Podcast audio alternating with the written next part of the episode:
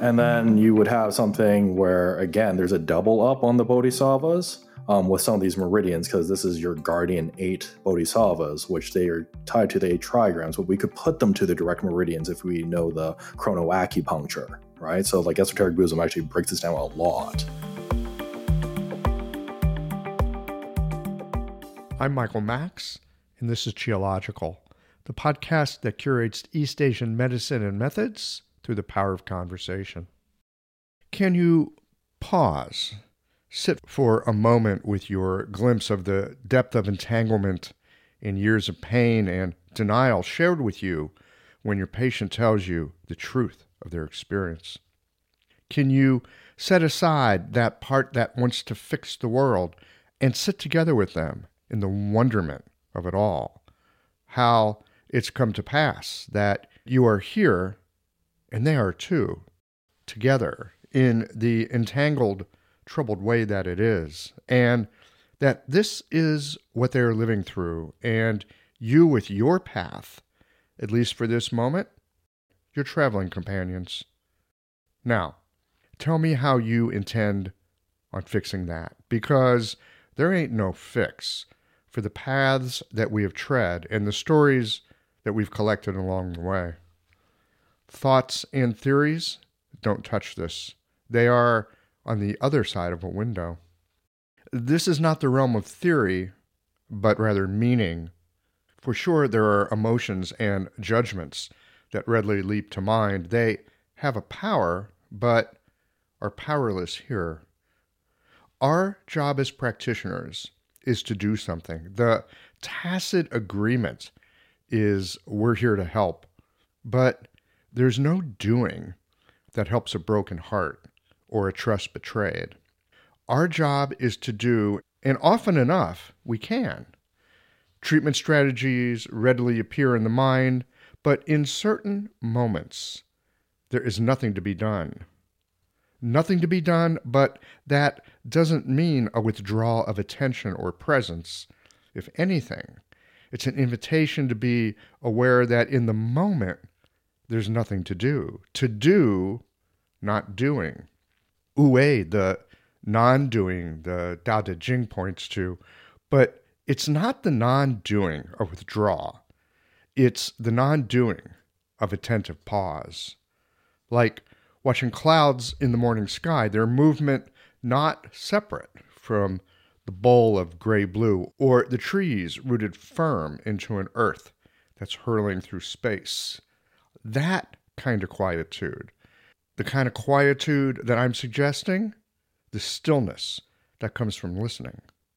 Not listening through the internal dialogue, listening when the attention is not so encumbered by internal thought the kind of listening that leads you to action, less tied to theory, and toward more attentive exploration, where you're drawn to some points and you see if they influence the pulse, the weight of the moment, the feeling in the room. And there's something else to consider. Are you working so as to relieve your patient of their experience or helping to invite them deeper into it? This is a question I've only recently considered. The tacit agreement of medicine is to take away the trouble someone brings through the door. And at times, for sure, that is the aim. But there are moments they're not fixable. It might be the liminal space essential for processing of grief or loss. It might be a moment of ripening where the spirit is in the essential midst of finding a new entanglement with the body. It could be the moment of realization that what's been working, working well enough, well, that moment is over. Sometimes our work is not to shift, fix, or remove, but rather connect, deepen, and accompany. Mostly in clinic, we lean on yang to get things done. But sometimes you'll be able to feel it. There are moments of yin stillness that are called for. There are moments we are invited to do not doing, and that will bring up a set of points that you will not find in a protocol. Any system of medicine is rooted in a worldview. There is a sense of the world that has a stabilizing coherence, a way to explain health and how it arises, along with illness and how it can be skillfully approached and treated. Chinese medicine is rooted in a set of flexible and context sensitive principles, which might be in part the reason it has been able to shift and adapt to the influence of the past hundred years as Western medicine, with the power that can be generated from reductionist thinking, has been adopted as the go to method throughout the world. Part of Chinese medicine's adaptation has been to become more systematized, become more air quotes here, scientific. And it has its uses too. But if you practiced for any length of time, you'll have no doubt noticed that Chinese medicine, it's not completely rational. And that's not a criticism, but rather an invitation. In this conversation with Zac Lui, we look not to find ways of integrating acupuncture with the conventional world, but instead shine a light into aspects of Buddhism, Taoism, and even what I'll loosely call magic as ways to help better understand our medicine and who we are as practitioners. We'll get into all of this in a moment. Stay with us. These conversations come to you through the generous support of our sponsors and members. All the sponsors here provide helpful products or services that you'll find beneficial in your clinical work. Worried that an EMR is too complex for you? Jane has friendly and knowledgeable support. Mayway Herbs is celebrating the 55th year of their family business. You're invited to make use of their vast library of resources. Are you concerned about the health of Mother Earth? AccuFast Needles is doing something about that. You can too. And later in the show, Ancestral Sturman offers up a sinew treatment, and the folks at Blue Poppy have something special to share as well. Do be sure to visit the sponsors page on the Qiological website to take advantage of all the special offers our terrific sponsors have for listeners of the podcast. I don't know about you, but sometimes I take a step back and marvel at my acupuncture needles. I mean, they're the world's simplest medical tool a sharpened wire and a handle. That's it. And with this simple tool, hundreds of health conditions can be resolved. I love it. What I didn't love was the amount of packaging waste I generated at the end of the day. But that has now changed too. Ever since I switched to AccuFast earth friendly needles, I reduced my packaging waste by 90%. Not only are they a great needle, but the folks at AccuFast plant a tree for every two boxes of needles I use in the clinic. By switching to AccuFast needles, you'll be helping patients, planting trees, and joining a community of practitioners changing the world. Like our simple needle, being a part of the solution, it's simple too. Visit accufastneedles.com slash qiological to learn how. Hi folks, I'm Yvonne Lau, president of Mayway Herbs. Our family business turns 55 this year, and we wouldn't have gotten this far without the love and support of our community. We're truly grateful and promise you that we'll continue to work hard to support you and your practice. Please visit Mayway.com to find the perfect Plumflower brand formula or formulate your own in our dispensary. Our site also has lots of articles, videos, and herbal recipes for you to explore. And tune into our podcast, Chinese Medicine Matters, for insightful discussions on all things TCM. Learn about treatment strategies and powerful herbal remedies. As we welcome the month of May, our focus is on women's health. Our newsletter articles and podcast episodes this month will highlight different aspects and unique challenges women face, so subscribe or tune in. And if you're a practitioner, get a discount on our women's health formulas this month. Just visit Mayway.com. This season and every season, trust Mayway Herbs for your health and wellness needs, and thank you for supporting Real Chinese Medicine. I love how technology can help to automate my office, and I want to share with you my favorite tool for doing so, Jane. Jane is a clinic management software in EMR with a human touch. Whether you're switching your software or going paperless for the first time, The Jane team knows that the onboarding process can feel a little overwhelming. That's why with Jane, you don't just get software, you get a whole team. Included in every Jane subscription is their award winning customer support available by phone, email, and chat whenever you need it, even Saturdays. You can also book a free account setup consultation to review your account and ensure you feel confident about going live. If you're interested in making the switch to Jane, head to jane.app/switch to book a one on one demo with a member of their support team. And be sure to mention the code Qiological at the time of sign up for a one month grace period on your new Jane account.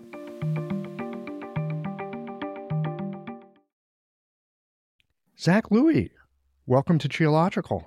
Thank you. Thank you for the welcome. So here we are, hanging out, shooting the shit about Chinese medicine. Absolutely.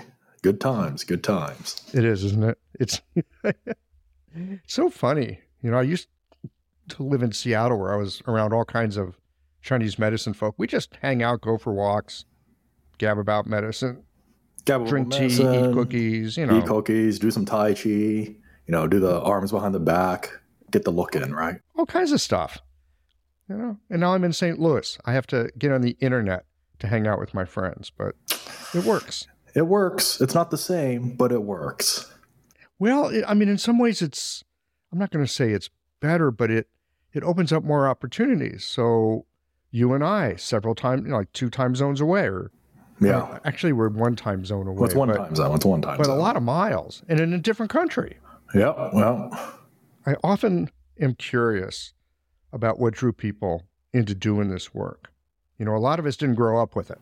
nope. And, uh, you know, it's kind of weird for plenty of folk. Mhm. How'd you find your way into this stuff?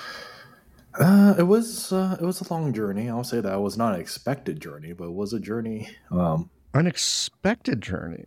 yes, it was again Asian kid growing up in Hamilton, Steel City, very similar to like you know the Midwest mentality for uh, young Americans, and uh, it was one of these points where uh, Toronto is the cosmopolitan city, um, like the Queen City of at least Ontario. So I kind of lived a half half life. I lived in Hamilton, which is very practical, uh, Midwest vibes, and then you got Toronto, which doesn't want to admit it's Midwest vibes, but it is. And um, it really is a point where I started all this in a pursuit of knowledge of self. It was a point of I wanted to get into Asian spirituality. Growing up as a kid, you see the kung fu movies, you're like, yeah, is this real? And uh, one thing led to another. And eventually, one of the people I learned from literally said, Hey, you're wanting to learn spirituality, you're wanting to learn magic. Why don't you just go to a Chinese medicine person? I'm like, uh, dude, uh, you mean like needles and tasting mud? I know how this goes. Like, why would I go to anyone for this? Needles and tasting mud. right because i'm i'm coming from a background of psychology and uh, behavioral sciences and all this even at like teenage years and i'm coming from like looking from kung fu i was like why would i bother with any of this how does this relate to anything i would learn from spirituality one thing leads to another uh, i make the kung fu commitment where he's like just go to this chinese medicine person i'm like all right fine uh, go in start learning and it literally was like the like I shit you not. It's pretty much Kung Fu Panda. You go up the friggin' hill, you're like, Am I here? And then there's a whole handoff thing where the parents with me, my uh, mother in this context, and I was like, Okay, are you going to teach my child like the Qigong? Are you going to teach him that? And uh, the one teacher I learned from, she was like, Yes, I will. So, um, you know, in Asian culture, the master teacher relationship is a very different one than what most people think about teaching, where it's like, oh, it's just a commodity. It's not from Asian standards. So there was a handoff there where I was there every single day doing marketing homework, and then it was four hours of Qigong, translating Mandarin, which I'm a Cantonese speaker. So initially, I was like, mm, my mother and I were sitting there. It's like, what is this pidgin Chinese they're speaking? It sounds Chinese, but we don't get it. and then we we get the tables flipped on. It's like, you do know Mandarin is the official lingua franca, but growing up in like Eastern Canada, you get it was a large Cantonese population for the longest time. So that was like what I was used to. So getting this reality flip was like, well, actually, you're the minority speakers. We're like, what? Yeah. So I, I, I did qigong. That got me into the pursuit of Chinese medicine uh, because I had to translate literally the book from Mandarin simplified to Chinese or into English from Chinese, and that's how I was learning my Chinese for the written um, standard of simplified. And uh, from there, I also uh, once again the student is ready. Now, did you grow up with simplified Chinese or or or the complex? I grew up with traditional. Yeah. So when you know traditional Chinese, reading the simplified stuff, it's not easier. It's not easier. It's kind of like, hmm, this this sort of looks like a comic, but not really. Scorpion looks like a horse. What? so, so I went through a whole two uh, two year journey of basically doing qigong to understand the meridians, meditating on the points, physically massaging the points, and doing these translations. And then um, at some point, I want to make a career out of this because you know who doesn't want to do Harry Potter and uh, that life. And at the same time, on parallel, uh, I met my master, Andrea Vidmas, who's my spiritual master and teacher, and I was doing a, uh, a parallel education system between uh, magic and Chinese medicine. So I was getting really standing on the shoulders of giants at this point. And then I went to formal schooling for TCM. Okay. Hang on here just one second. I remember learning the meridians. You know, we'd like draw on ourselves and we draw on our classmates. But nope, you're doing movements, you're feeling it. Mm-hmm. You learn them by doing the qigong. It sounds sounds like a pretty useful way to learn what the meridians are about. Does, does that give you like a sense or a character of the meridians? Like, because it seems to me the meridians at, at this stage of the game, they've got like a personality. Yeah. In a sense. They most definitely do. And this is where, again, I sound like a heretic to most people, where it's like, does Chinese medicine really exist? Do meridians actually exist? Because with all the training I do, I take it from a meta perspective, given how um, Andrea has taught me, and I work in multiple paradigms. Uh, Chinese medicine is just the one professionally professional cap I wear. Um, but I'm very familiar with chakras. At the point that we're talking about chakras and meridians, this is where it's like, well, do they both exist at once? Well, it depends who does it. If you believe in it, I mean, this is where we can talk about that whole narrative structure. However, going through the meditations and Qigong, I built the meridians in my body at that point. You built them. Right. Because naturally in TCM, you would say, well, they're naturally there. This is how you live. Well, yes, but chakras still exist. There's many other systems that exist. So which one's right and which one's wrong? It can't be all coinciding all at one time unless you're stuck in one particular paradigm if you have two paradigms, though, you have two lenses to view, feel, see, work with the body, though, yes? Correct. And the narrative structures and the metaphors are completely different, yet they both still work. Mm-hmm. So this is more where, handles. Right. It gives you more handles, it gives you more lenses, but you still have to understand the metaphors and the context that they were in. Tell me a little tell me a little bit about building the meridians in your body. So, in terms of building the meridians, I start off even when I'm teaching students professionally. It's one, there's a line.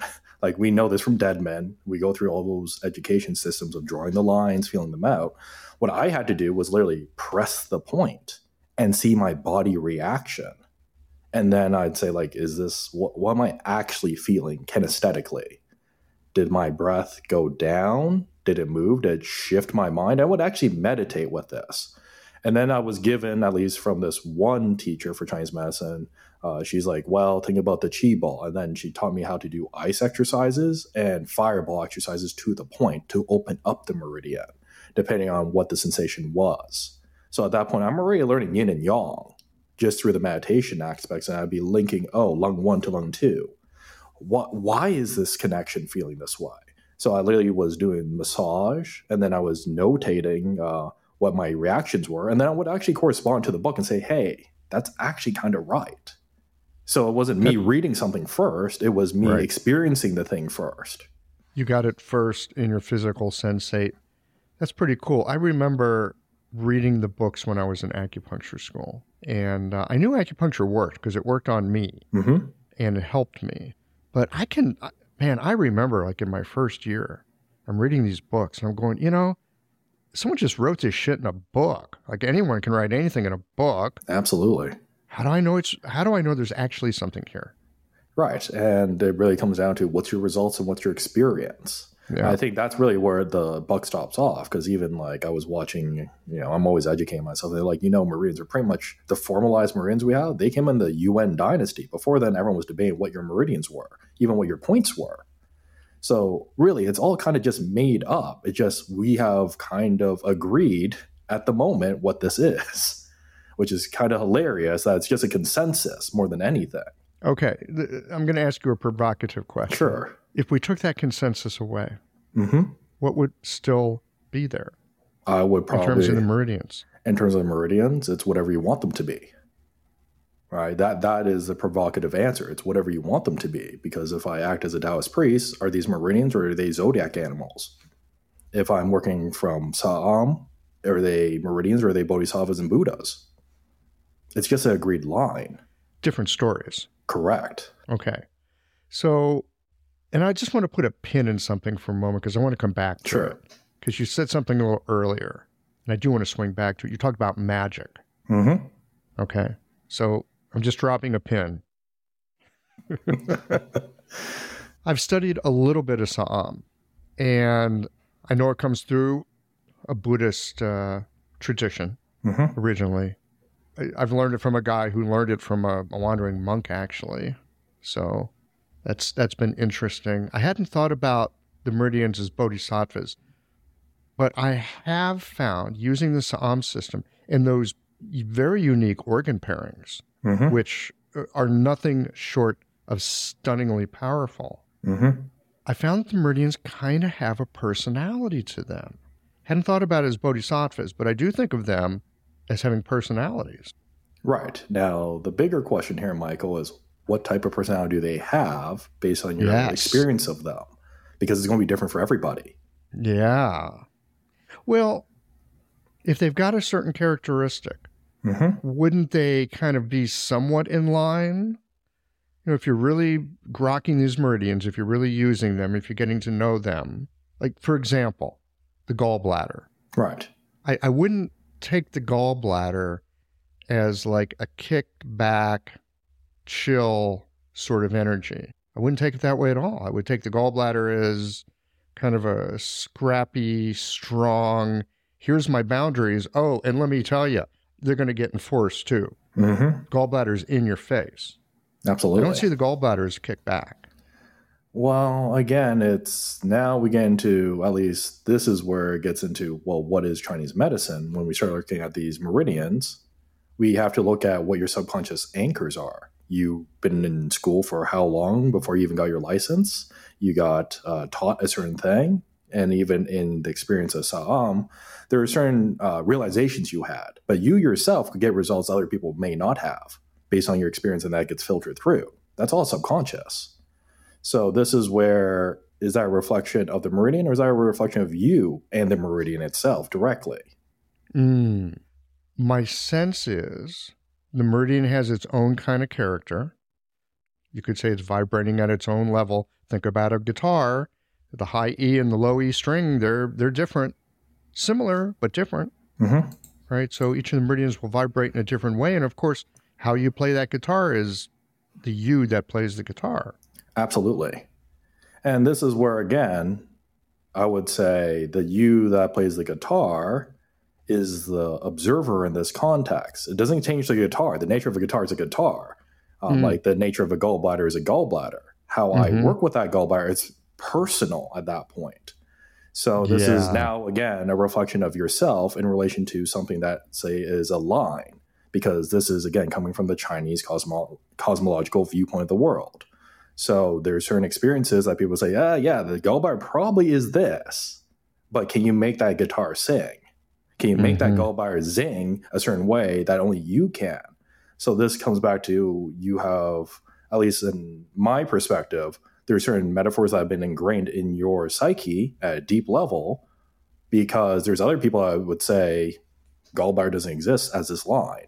And I mean, I've seen the studies where they say a gallbladder channel is the stomach channel because for some reason they thought it was. And it just ended up being that, where they could only get stomach channel relationships with the gallbladder channel and vice versa until someone said, you're absolutely wrong by the history. Then that broke that placebo effect. or that metaphor for them, and they could never get back. Are you saying that the thoughts and maps that we have about the meridians gives the meridian their character? Absolutely, because it's just an exploration of yourself.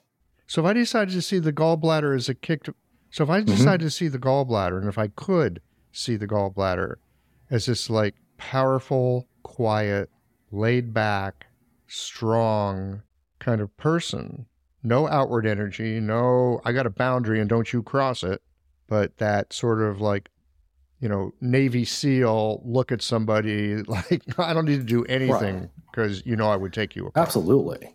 And that could work. I mean, the funny thing about this is when you're mentioning these metaphors in reference to Mm. Buddhism, esoteric Buddhism specifically, because again, Sa'am is a Buddhist tradition, it's connected to the space, uh, boundless space bodhisattva who has all those characteristics. Space. Oh, You don't need to do anything. But that's not how we would metaphorically understand it if we said, you know, your gallbladder is actually the rat from Taoism. That's two very different approaches to the same thing. And yet they both work. So take me on a tour of the bodhisattvas of the of the meridians. Sure. So this is where uh, we will look at things, uh, particularly uh, for. Uh, I would start at. Let's just start at the liver meridian on this one, right? So liver is going to be the boundless space bodhisattva. Um, he's particularly around like infinite space, infinite ideas um, that come from the spirit to the physical body. Now, if we think about the liver's metaphors of the Hun, that makes perfect sense why that would come as our approach. And he's about, again, most bodhisattvas and most Buddhas in the system, where we're identifying them to um, these different meridians through the phases, are going to have some relationship around ignorance and uh, cutting through your issues. So that's very, mon- uh, very much connected to the Hun about the vastness and clarity of that. And that goes into smooth flow of chi, storing of blood, expansive wisdom, and nurturing of the essence of like, you know, what you're going through your lifetime experiences. So that when you think about liver characteristics, like, oh, of course, that kind of actually connects. Right? Mhm. When we talk uh, I, I can I could take that story in and and invite it into the clinic. Right. Yeah. And then you would have something where, again, there's a double up on the bodhisattvas um, with some of these meridians, because this is your guardian eight bodhisattvas, which they are tied to the eight trigrams, but we could put them to the direct meridians if we know the chronoacupuncture, right? So, like esoteric Buddhism actually breaks this down a lot. Um, so, it could also be connected to the lung meridian for this particular bodhisattva because he doubles up. And then we think about lung in reference to the letting go of things, letting go of ideas, exhalation of things, and the governing of chi, right? And now you say infinite space. Does that sound like air? Possibly. Remember, wood isn't a native Buddhist concept until it comes to China. It would technically be air. So you start thinking about the liver's movements and you start thinking about this descending movements of the lung. You're like, oh, okay, this bodhisattva can do both. So this is a chi bodhisattva that circulates everything. Well, if you have limitless space, yeah, you have all the space to move things in the body. So that would be a double up for this particular one. There's going to be a few that do a double up. So so there's some bodhisattvas attached to two Correct. meridians. Now in this case we have the lung and the liver. They're right next to each other on the clock. Are, are these doubled up bodhisattvas? Do they always have that kind of relationship? They are mostly referencing the zodiac animals. So that's where we could make a Ah, chronoacupuncture okay. standard of organ clock, absolutely. Because again, they all kind of links into a nice little narrative there. Mhm. All right. The next one we have is the rabbit zodiac with Manjushri. This is the wisdom bodhisattva, and this is about the large intestine.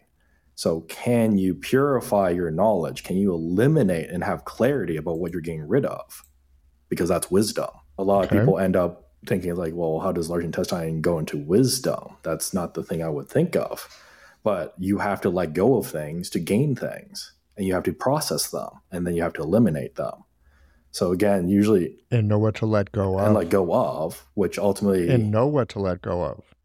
Right, and ultimately it's like where you're letting go of the illusions. So you like what's the bowel movement? It's separating pure from impure. So that's the breaking down of literally issues that would hinder you.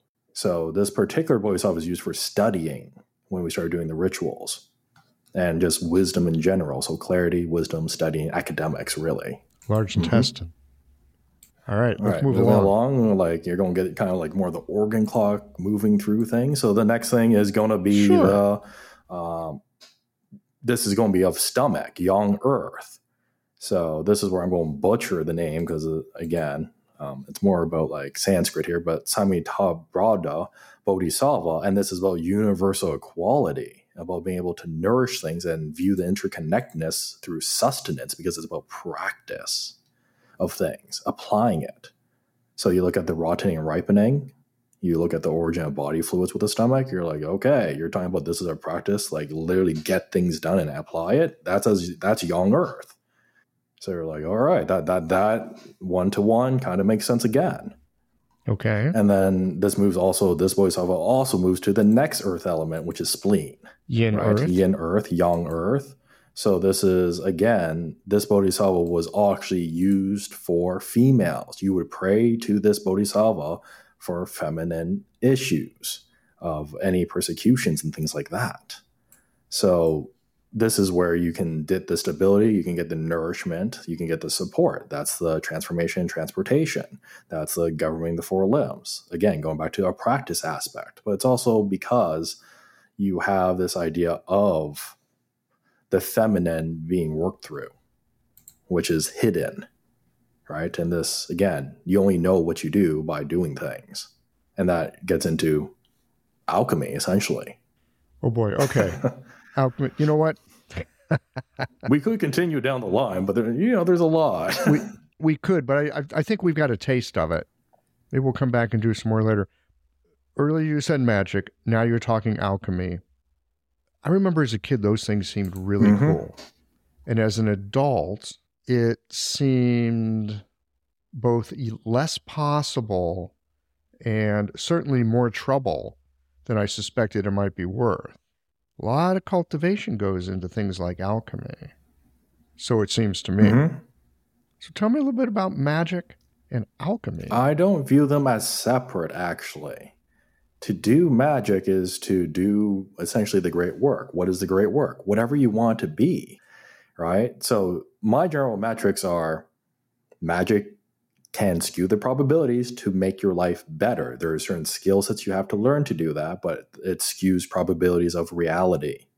So if you need to do certain things, it's going to skew the probability. But in the process of skewing probabilities, you need to figure out yourself you can't just say, hey, I want to do money magic and get money. You have to go through all the issues of why you don't think you deserve money, why you don't uh, want to expand your money, all those relationships that you got taught. You have to deprogram yourself for that.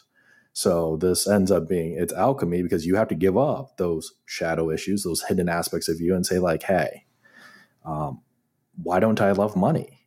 Like, why would I not date money? And then you have to look at yourself and like, do I really want this in my life? And if you do, you know you might have some hard traumas you might have to heal. If you don't, then you've already said, I don't want this experience of life. And that's okay too. So this really depends on what you want. But no matter what process of magic you aim for, um, ultimately to let's just say better your life in a results driven manner, you have to alchemize whatever the issues are to get that result in reality.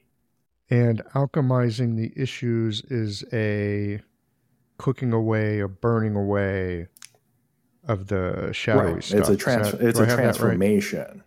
of something to something else. Mm-hmm. So what you would deem as possibly negative gets transformed into a positive aspect. Your demons become angels. Your angels become demons. And this goes back to Buddhism, where they say, well, it doesn't really matter. It's all illusions, anyways. If you're going to tell yourself a lie, you might as well enjoy the lie because it's all just suffering otherwise.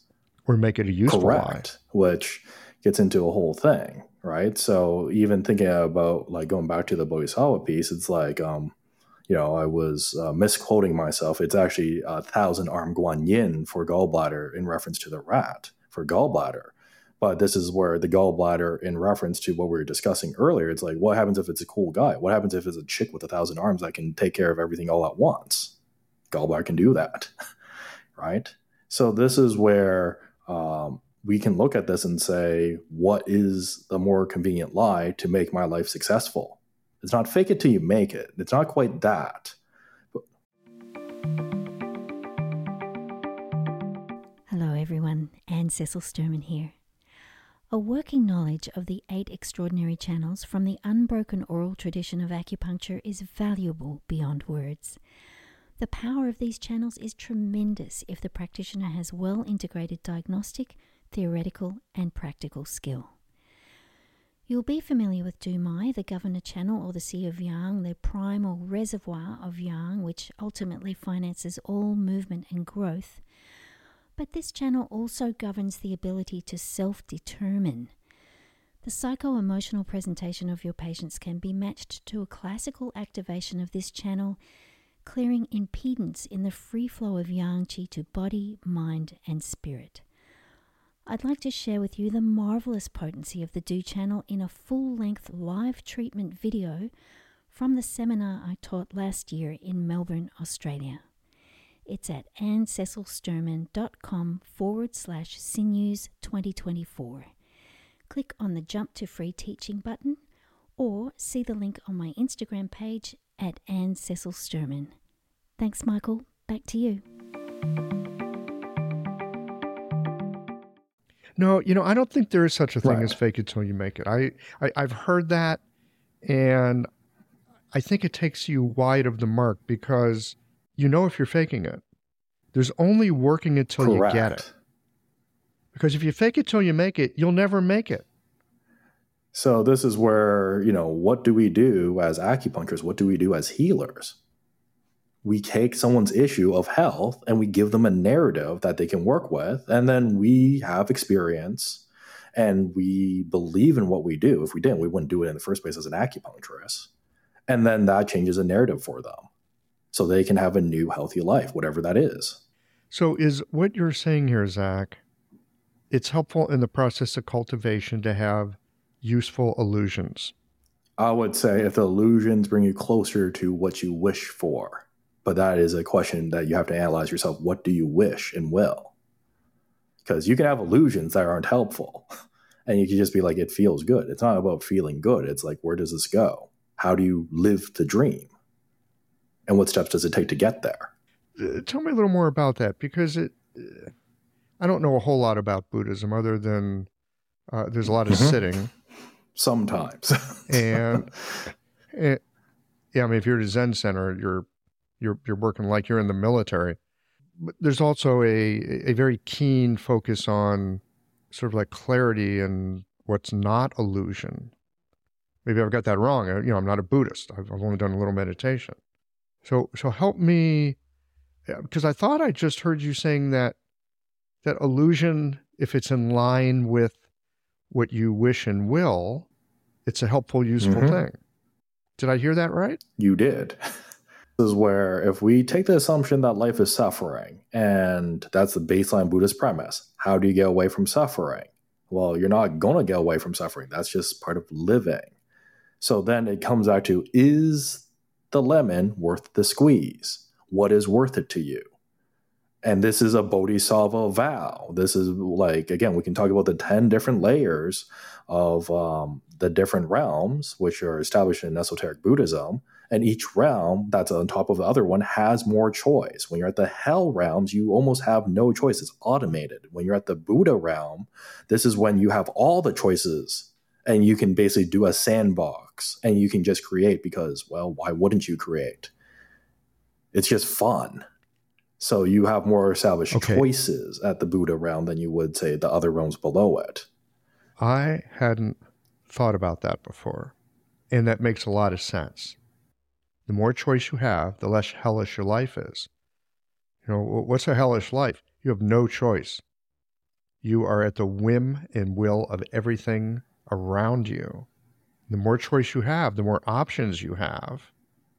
Ooh, options are usually Options are good. they're usually pretty good. Right? Absolutely. Like, wow, I don't have to eat oatmeal. I can eat sushi. Right. Or you can have a Wagyu beef or whatever you want. Right. It's just the experience at that point. And this is where, at least Buddhism would take it, and this is where Andrea Wimbush and I are writing a book on like Buddhist sorcery work, essentially saying like, okay, let's practically make this um, something that can make your life better.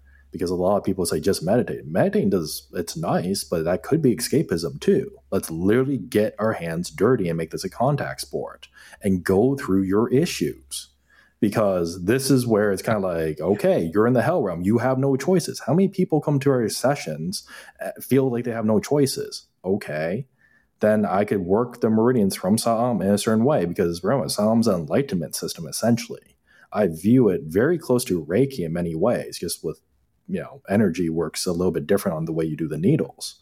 But both of them are basically how do you get people out of suffering or give them more choice so they can choose different options of suffering because we're not going to get out alive. We're all going to die. So at least make it a YOLO trip where they can expand past what they think they can conceive as possible. So from the hell realms, you have no choice. The next realm is the hungry ghost realm. You are craving something, and you know when the dead die, possibly because no one knows, so you're dead they might have a certain craving that they have, and they are basically now acting in a certain way to fulfill that craving, whatever it is. So there's lots of people that have addictions that just want to fulfill one thing. And then we can progress up. It's like, okay, they have a little choice. It's a little sentient that they act this way, but we can think lots of people that don't. And the next one is now the beast realm or the nature realm, which is a little bit politicized in my opinion, but it's reproduction, sleep, eat, right? They would say, Polit- politicized in what way? They would try to say the beast realm people uh, animals are dumb. I don't think animals are dumb whatsoever. I think they're more honest. It's just they have limited choices, right? But a lot of Buddhism would say no, like they're dumb. It's like ignorant. It's like what? Their nature. It's like you're gonna call your dog dumb? No, a dog's just gonna be a dog, right? Mm-hmm. So there's a little bit of a uh, throwing shade there at that realm, right? Well, it's a more instinctual realm, Absolutely. say? Right, and it doesn't make it better or worse. Mm-hmm. They got they got more pork. Right, they got more things happening. That's okay. Right, from really all the realms, you're really trying to say in Buddhism, can you work with all the realms? Right? Can you be in all the realms? You could be trapped in all the realms, technically, aspects of you in certain times, because the Michael that's on the podcast right now with me having a discussion around Buddhism and acupuncture and things like that in Chinese medicine is not the same Michael in clinic.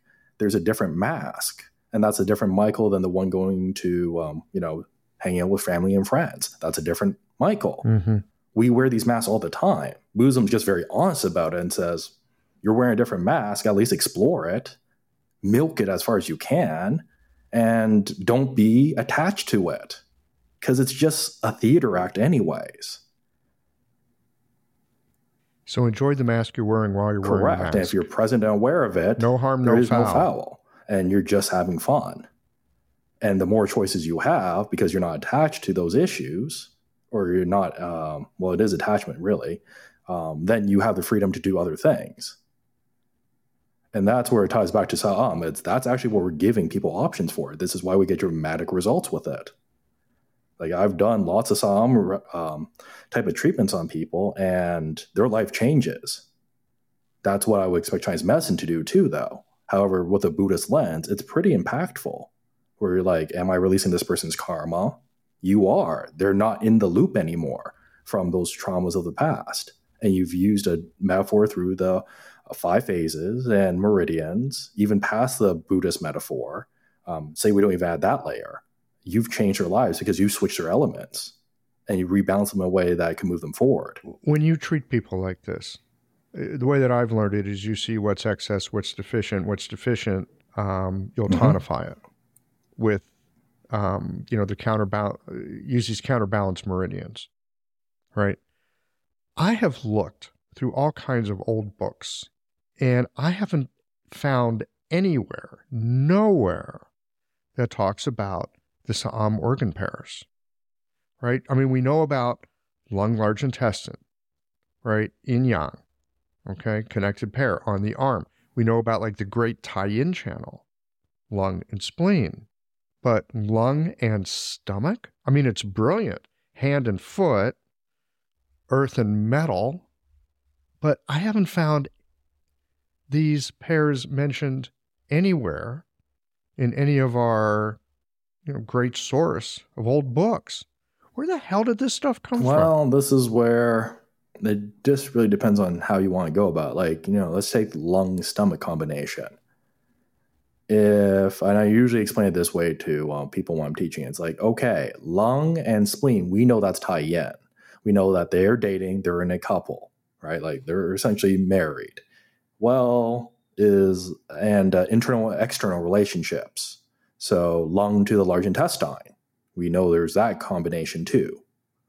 So when we think about it, just even on the base premise, lung, if its uh, bestie is large intestine, or uh, let's not even say bestie, let's say they're married to large intestine, but their bestie is spleen, right? In this context, stomach's in that relationship again. They're both, it's the yang ming uh, foot hand dynamics. Mm-hmm. But you think stomach's don't care about the lung as much? It's not a bestie and it's not married to it. So it can be a little more objective. Now, where does this come from? It probably actually comes from the zodiac and it comes from the organ clock when you look at the actual pairings of the times. I've looked at it through the organ clock. That was one of the ways that I was attempting to make sense of it. And basically, you just skip, right. You do skip. You skip an organ, and that and there's your pairs right there. So there's that, and that we do see that in the historical discourse. Now, if we really want to go back and be like, well, it's off of wandering monks in Korea. Wandering monks in Korea did acupuncture, and they probably had connections to astrology, which they do. So this is where we can even further say, okay, you, did you pair it through the organ zodiacs? And that's another interpretation because all monks did know astrology historically. Uh, that was just a norm of what their duties were to some degree. So we could probably also look at this through the relationship of the animals. Correct. Is that what you're yes. saying? Yeah, I hadn't sat down and looked at that. So help me out here. Like the animal for heart and the animal for uh, urinary bladder. What are so they? you got monkey for urinary bladder, and you have heart being the horse. So horse and monkey. What's horse and monkey? Heart is basically you think about like that's a social animal. It's usually in the protectors, but the monkey is usually in the triune with the dragon. And uh, uh, there's another animal that's not coming off the top of my head, but they were the leaders and rockers of the world. So you needed a protector in reference to the illumination, because bladder, when we look at its metaphors um, through the mythology, it's actually about illumination and then you have the horse, which is literally spirit.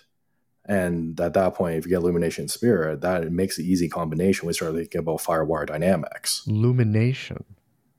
Transformation, trans uh, not transformation, transportation, but transformation and separation, right? Like uh, the normal yang functions.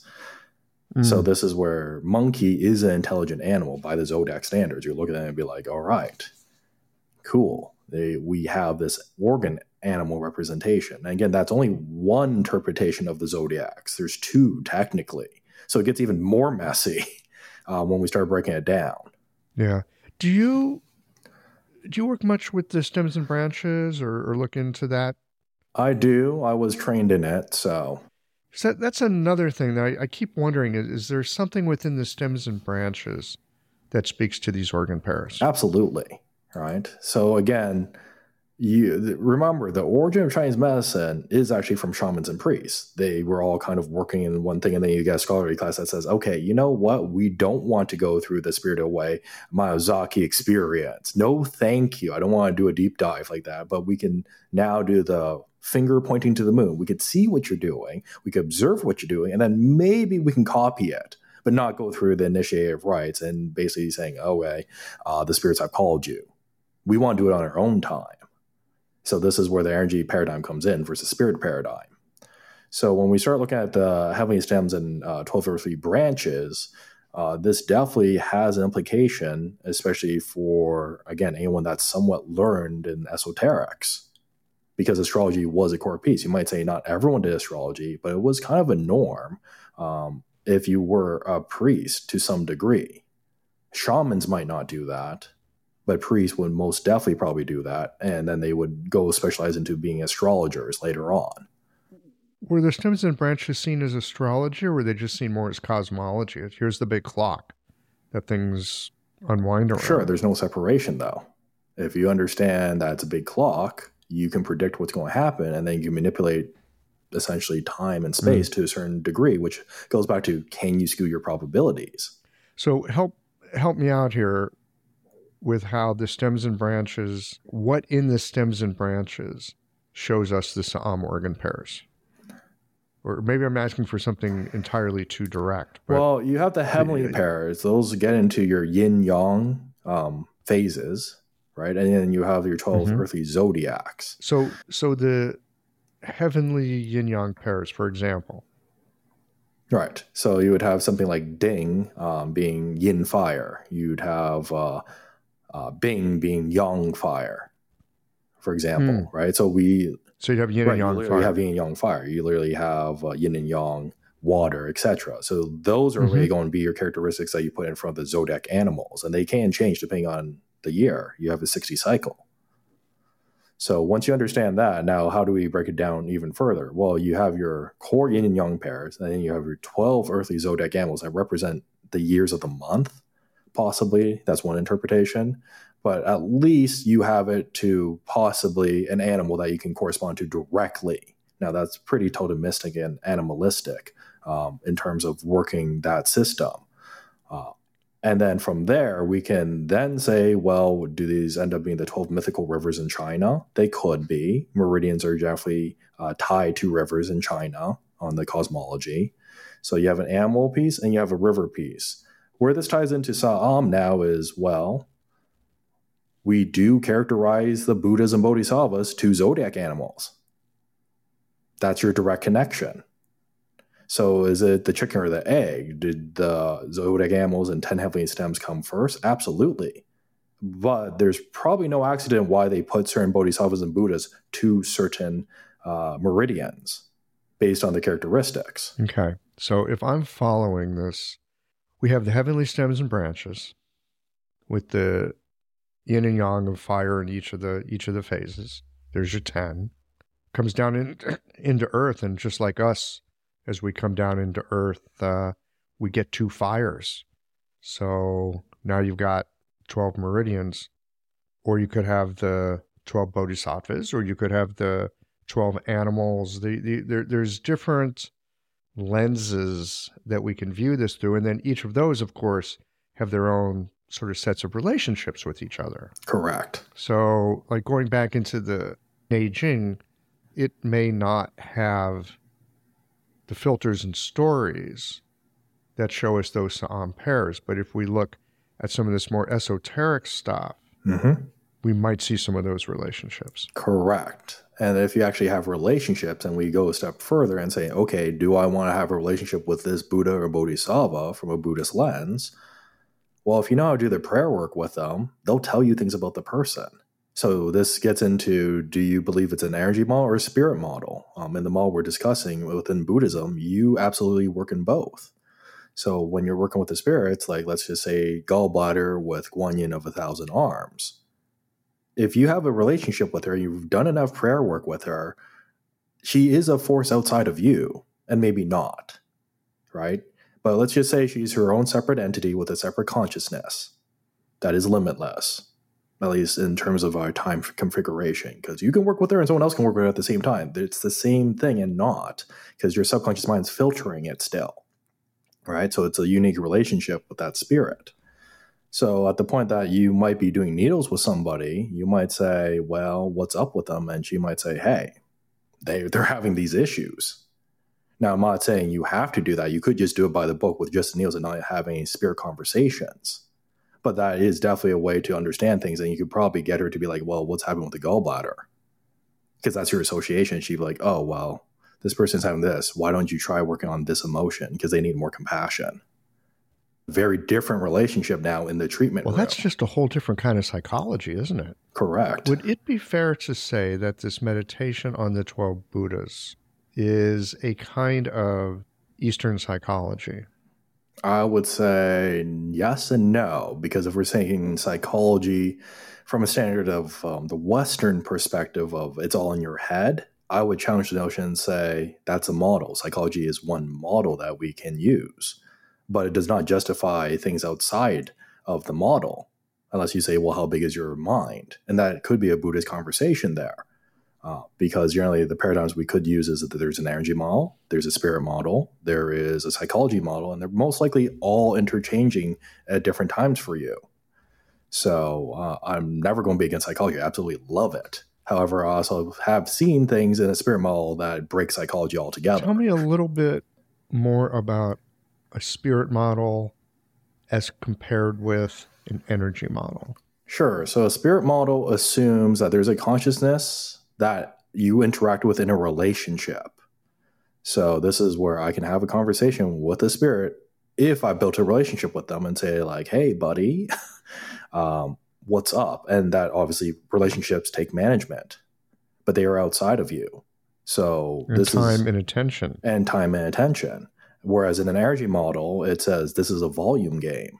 I don't need to worry about my relationship with energy. I just need to know if it's good energy or bad energy. Um, I know that's a very simplified version of it uh, for the energy model. However, you're talking about volume. If everything's energy, it's just the quality of energy now and the density of it.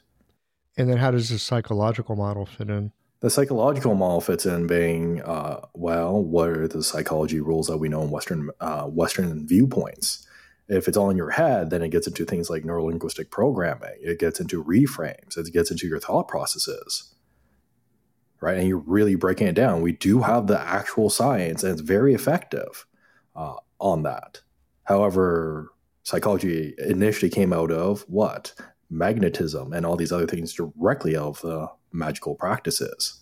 And now it's more formalized into science and it works well. We've just really codified it down to the most efficient pieces.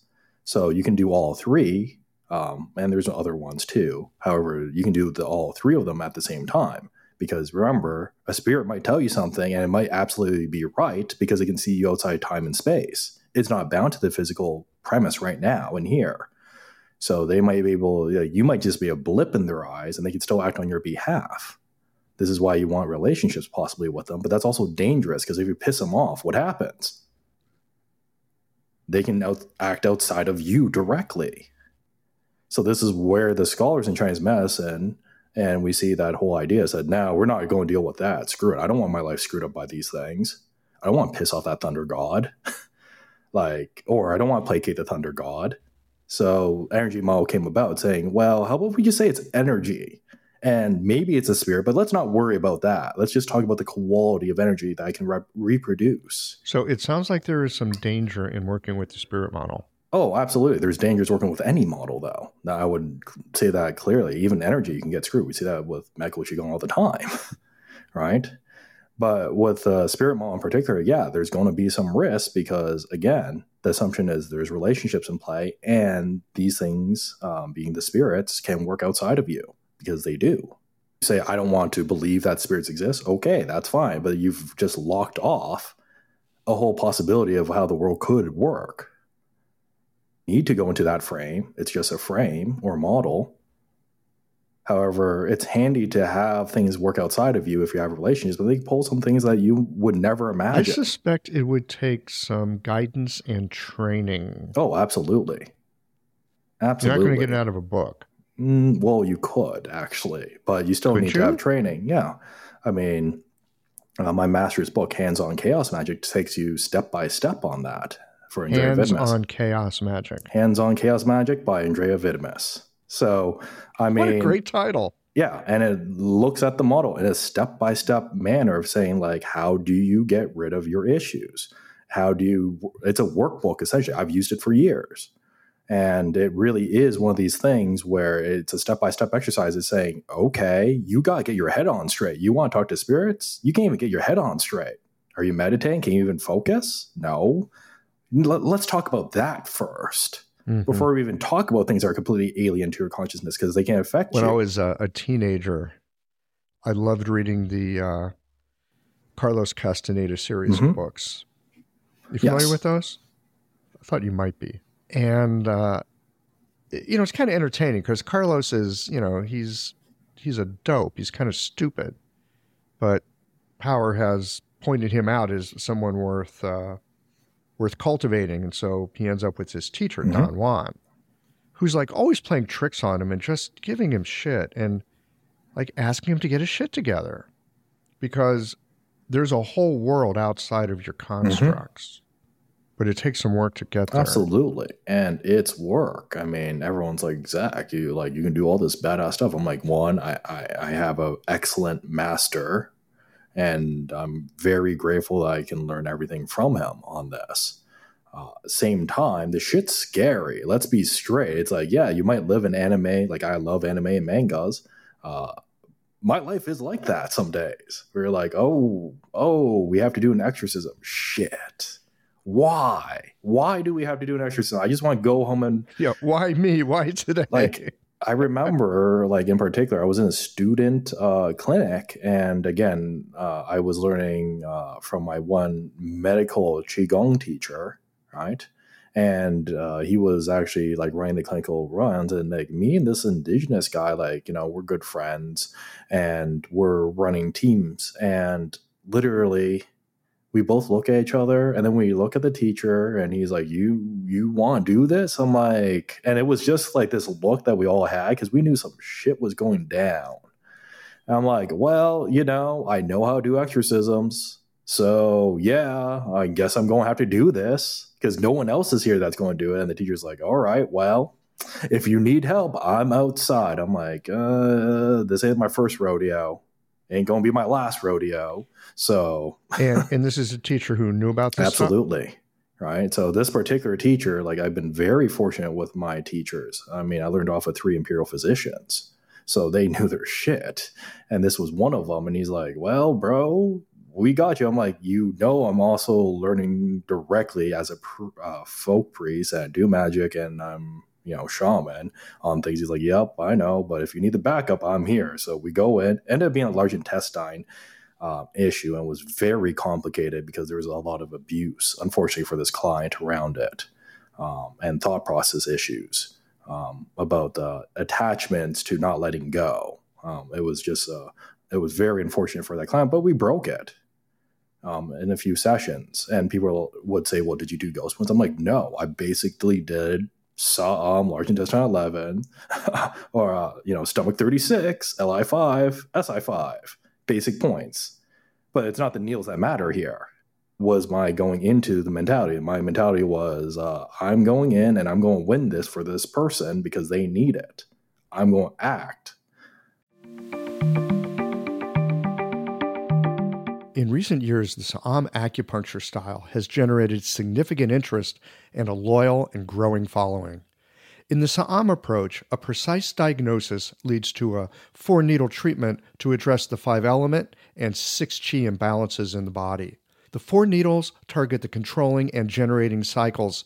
It's common using this method for the needle sensation to be stronger than in many other styles. Thus, the choice of needle becomes important. The Unico brand of needles lends itself to both strong and gentle techniques. These superior needles are made of uncoated Japanese surgical stainless steel and feature the best guide tube on the market with its unique beveled edge. Additionally, Unico needles have a tensile property that helps with freehanding needles into Jingwell points and allows you to more easily feel the arrival of chi.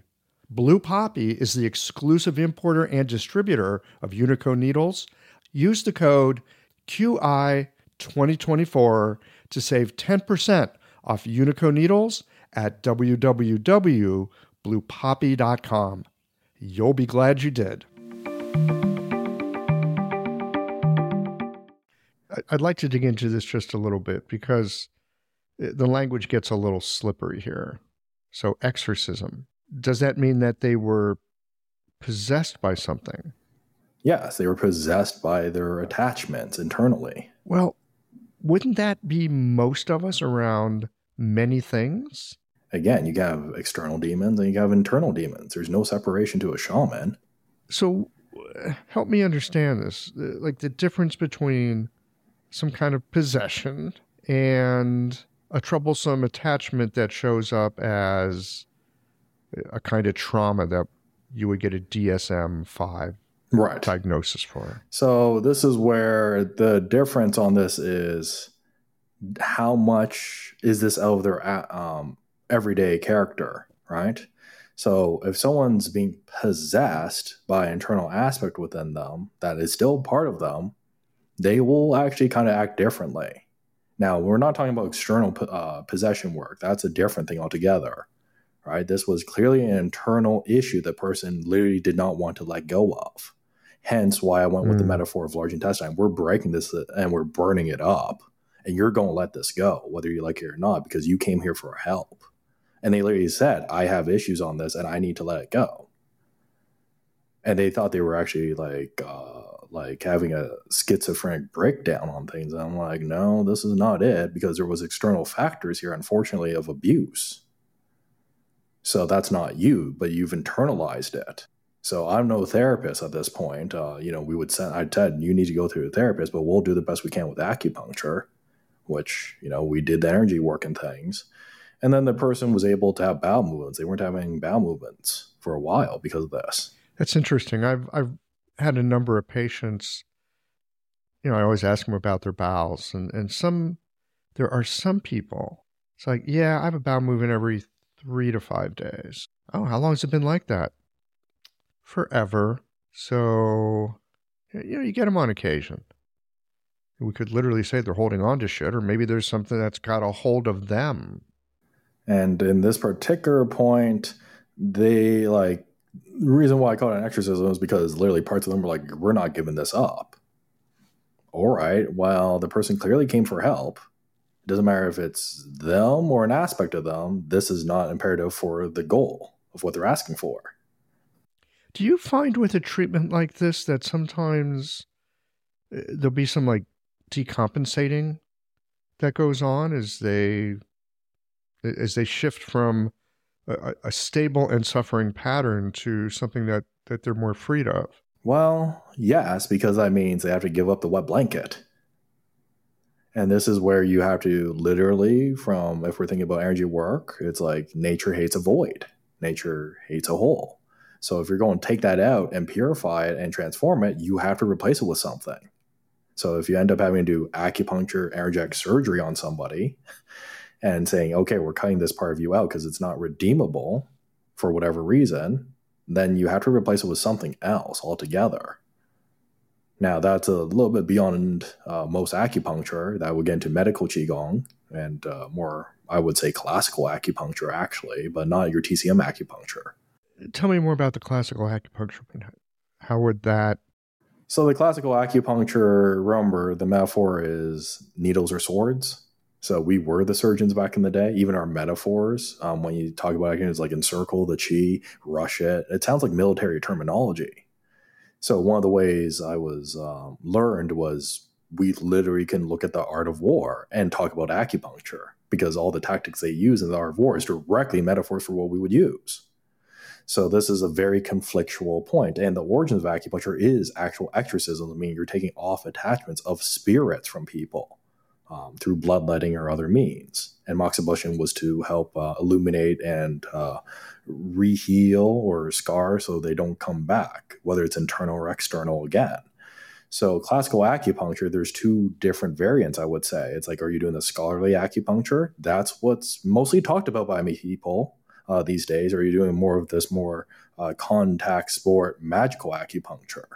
Um, because you can read a book and experiment and that's more classics. Contact sport says what's my issues? How do i get how do i transform my limitations? Because i am the limiter at this point for what could happen with a client. For sure the more experience we have in the i would say greater access to choices and stories and well energies or spirits for that matter as we've been talking about it in this particular conversation it will give you more it'll give you more access to possibilities. Absolutely. And this is where it's like, you know, I joke around about acupuncture, but I do some acupuncture and I've had people when I've done student clinics, I've like students will look at me and we have conversations. And everyone kind of knows I'm a four needle person. So they're like, well, what would you do here?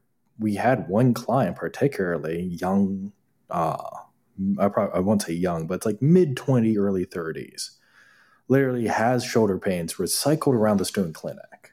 Um, it's the first time I saw her, but she's been recycled over and over. And she's like, ah, it keeps coming back, keeps coming back. And I look at her and I'm in, I mean, I'm in a doctor, like professional mindset as a practitioner, right? I mean, I, the joke is Zac's in Dr. House mode, right? So this is where I'm like, you come in, you get your issues done.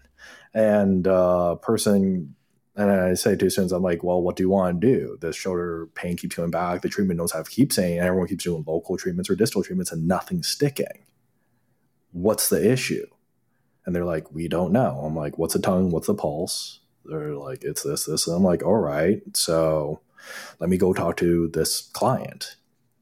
I go talk to this client and I look at them and I kind of like dead eye them in a weird way in terms of like I, I'm getting a psychic impression off of the energy. And I said, hmm, do you want this issue resolved? And the answer is like, yes, I do. I'm like, no, do you really want this issue resolved? And then they say, yes. And then I say, third time, it's like talking Rumpelstiltskin at this point, right? I said, well, I think we can actually make movement on the shoulder pain today and I know if we do make progress on this, your life is going to be a very different life. I can't predict what is going to change in your life, but change is always going to be hard. So, are you ready for that change to get rid of the shoulder pain? Because that's what I think actually is being presented today as a choice for you or an option for you. And the person kind of looks at me and is like, uh, What do you mean by change? I said, I have no clue. I just know there's going to be a radical shift in your life. Do you want to take it or not? Yeah. Are you up for this? Are you up for this? Are you up for this? Yeah. And then she looks at me and she was confident. She's like, Yes, I want to get rid of the shoulder pain. And I'm like, All right, fine. I'll talk to the students and I'll give you, I'll, I'll tell them the treatment. And then I basically prescribed uh, the triple energizer or San Jiao tonification. So this is triple energizer 2 sedated, uh, bladder 66 sedated, tonified wood points being the triple energizer 3 and uh, gallbladder 41. They and there I said put it on the right side. She's a female, right? And uh, she was having a left side problem anyways. So we were really doing this yin yang opposites. And then I said, very right? powerful. And I said, in particular, though, what's your needle order? Because that's our secret sauce when it comes to acupuncture. It's like that's our dosing, essentially. I'm like, what's your needle order? They're like, uh, I don't know. And I said, do you think she's in her head about things? Or what do you think? And then they said, well, yeah, she's in her head. Look at her. I'm like, well, what do you need to do then? You need to draw down uh, the water, and then you need to do wood points. Water generates wood and then they're like, okay. So they did that particular order. Few minutes later, person's like, oh, the shoulder pain's completely gone. But they're then they in the midsize of the treatment is like, oh, it got worse again. And they're like, Zac, you gotta come in. Things are getting worse. I'm like, no, they're not getting worse. It's exactly what they're working through it. And then I said, just do the Bladder 66. Do that point and they kind of manipulated tonification. Uh, you know, they turned it left, and then things started to open up again. I was like, okay, good. At the end of the session, there was no shoulder pain or very little shoulder pain, and they're like, "Oh, that was fantastic." I'm like, "Yeah, but you you were working through stuff there. Don't let's not let's not like kid yourself there. You knew you were working through stuff." The next week later, they come back in, they book with the students, and we asked like, "Hey, how's it going?" They're like, "No shoulder pain." Then we said, okay, that's great. What do you want to work on? They're like, oh, there's nothing really I want to work on. So then I, then they kind of were, she, the person was very forthright. They're like, yeah, I broke up with a troublesome partner right after the session. Do you feel bad? Do you feel any remorse? No, I feel the best I felt in years. Mm. Okay. So we can break that down from Triple Energizer and say, what happened there? If Triple Energizer is like the hidden puppet master that controls all the organs and works for the Minister of Fire and all this other stuff, we can break that down. But this is I had not thought of the triple burners, the hidden puppet right, master. Right. I usually call it like quote unquote the God mod. It's kind of like everything plays around in it, but it can do its own thing. Right. So this is where that person had a sacrifice, the sacrifice for the shoulder pain. And literally the shoulder pain was a bad relationship. Okay. You were just talking about needle mm-hmm. order. right? I, mean, I think needle order is important too. Generally speaking, when I do Sa'am, I, I'm I'm generally tonifying more than Mhm. dispersing. And so the way that I think about it, like if I was doing the triple burner, I'd, if I wanted to tonify it, I'd start with gallbladder 41, right? I'm turning on the wood on the wood channel. It's going to go up to um, that triple burner Yep. fire, right? So then I do triple burner Mhm. three, okay? Wood point on the uh, fire channel. And then I'm going to do triple burner two. I'm going to turn it off on the channel. And then finally, I'm going to go to the source and turn it off there as well, Right. right? Which is, man, such an imbalanced treatment, man. We're like totally turning up one channel and we're turning off every, like taking off the brakes. Yeah, and I think it really depends. So I usually think of it that way, but uh, if I if I'm hearing you right, you started with the urinary bladder 66 because you wanted to draw Correct. down into the water. That's a really interesting. I hadn't thought about looking at those kind of dynamics. There's actually quite a bit you could do with those four needles depending on how you how you wanted to direct that. Well, this is where uh, I mean, I talked about this actually earlier in a lecture today, actually, where I was presenting four needle techniques in reference to orthopedics.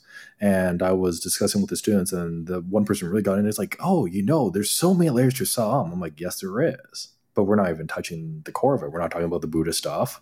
We're not even talking about how the elemental correspondences is. But as an acupuncturist, with four needles, you essentially have 16 different treatments because depending on how the order of operations goes, you have a whole different result. So you have to be very clear what you're doing in reference to how these organ functions work. And then when you take them out, it's where do you want to leave them off on what organ function and where are you shifting the energy. Wow, that's that's a whole other layer that I had not considered. That's interesting. I'm really excited to go into clinic tomorrow and uh, see how that Yeah. might play. Because this is how you tweak your acupuncture dosings per se, right? Well, it's not just your dosing; it's your um, directionality. Absolutely. It's more than dose. It's, I mean, to some degree, it's dose, but it's also like who's playing lead guitar Mhm. here. And depending which one goes first and which one goes last and which one exits and this is where you get you this goes back to again those basics like what are the chi movements? What are the organ functions? Because you can stimulate them just through those four needles. And depending which way you want to guide it it's a whole different type of treatment even though it seems so simple Do you do much draining with Sa'am acupuncture, or do you tend to do tonifying more? Uh, I actually go through all systems. So I go through the heating system, I go through the cooling system, I go through tonification, I go through the sedating formulas. So I do all four pretty consistently depending.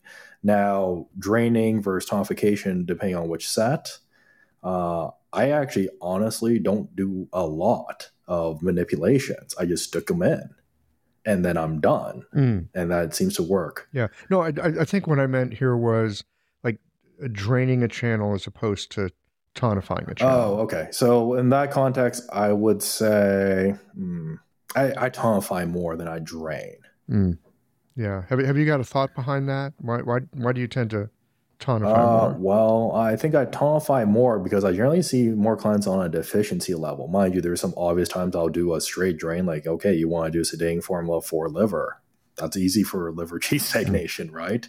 Or anything like that. Uh, however, this is where I think it also comes down to a personality point, right? I'm willing to cut things out of people. That's the sedating formulas, but I generally like to build people up more right? Mm, and I think mm, that is like now I'm the X factor. Like some people are very much like just get your stuff together.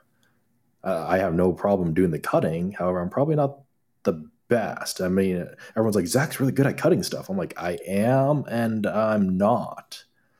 Right? The options I have on the table are again limited by my personality. Because if I'm not willing to go there, I can't do the treatment. The options on the table are limited by my personality. That's a powerful statement.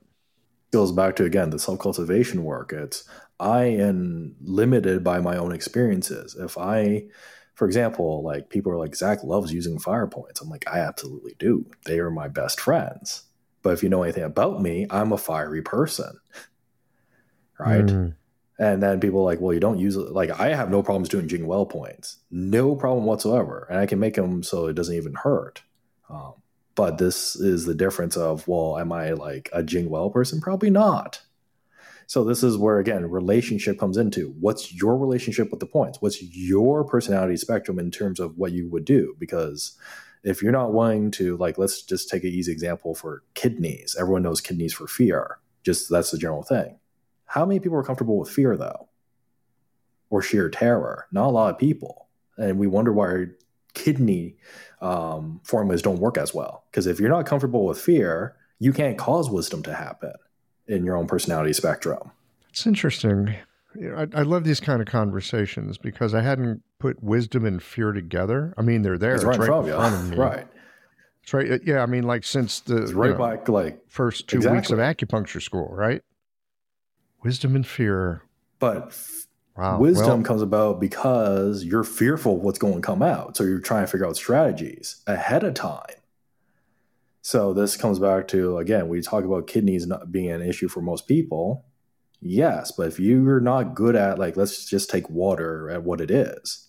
Water is death in Chinese culture. It's also life, but death and life at the same time. So if you're not good with death and you're not comfortable with the notion of death, you're probably not going to be good with kidneys at some level because you're still fearful. But you can't utilize the fear to do something else now because you haven't accepted it nor assimilated it in yourself. So to do that with somebody else and you're saying, I got to work on their kidneys and bone problems, you can't do that.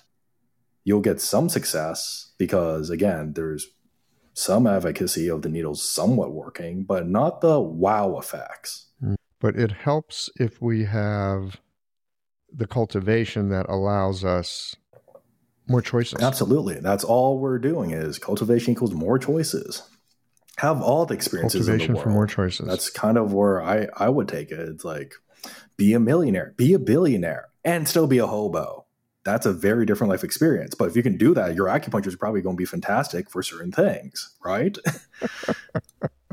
I love it. Yeah. Yeah. Be able to be in both and not enjoy them both without Correct. attachment. Well, that seems like a good place to put put a pin in it for the day. Man, we we've covered, covered a, lot. lot. of territory. Anything else that you'd like to share with folks in terms of uh, in terms of cultivation before we wind it uh, down? So I would say, like you know, first off, get my teacher's book, Hands on Chaos, Chaos Magic by Andrieh Vitimus. It's a good workbook. I still work through it every single day. And uh, if you're the magic and those esoteric aspects do interest you, that's a great place to look into. Um, I also will be publishing consistently around this Buddhist side of Chinese medicine. It's not much uh, discussed, unfortunately, but I do break it down. So I'll be making like case studies and articles on things. So people can always uh, look at that at uh, W-U-J-I-X-U-A-N dot ca, and that's going to be in our article section. So you'll have that. And then uh, they can always just contact me directly if they have any questions. We do have webinars, we do have workshops. So it really is. If people want to learn Great. it, um, we're available for hybrid or in person. All right. I'll make sure that's on the show notes page.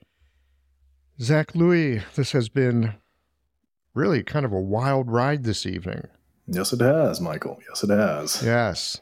I've got all these ideas stirring about the the meridians. So, uh, might be time to do a little alchemical work.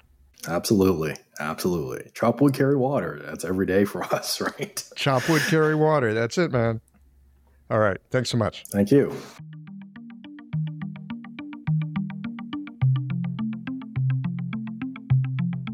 I usually get squeamish around using the word magic. I get uncomfortable because it usually is associated with trickery, sleight of hand, and purposeful misdirection of attention. But if I understand what I think Zac is talking about when he's referring to magic, he's talking about a mindset, one that has one eye on the beliefs that we carry, and another on the kind of attentiveness that helps us to undo or reprogram how we see the world so that we might live into a more expansive one. It was Arthur C. Clarke who made the observation that any sufficiently advanced technology is indistinguishable from magic. Bodhisattvas of channels and working money magic on ourselves to dispel limiting beliefs? Not so strange when you consider that we already can take words like wood or fire and dream up a whole set of physiologic and psychological experiences that our patients might have, or how the use of something like cognitive behavioral therapy it can change how we approach and interact with money. Different stories, they present different opportunities. I think Arthur C. Clarke was right. Zac's perspective on how we are as practitioners, it reminds me of how much our presence in the clinic is needed, along with the capacity to skillfully apply the tools in the kit. Thanks as always for listening. If you liked this conversation, if you learned something new or found a moment of inspired insight, share the episode with your friends. If you want to support Qiological, there's just one way to do that it's by going to the website and becoming a member or leaving a one time contribution today. Well, folks, that's it for today. Join us again next Tuesday for another conversation that connects up the voices of our community.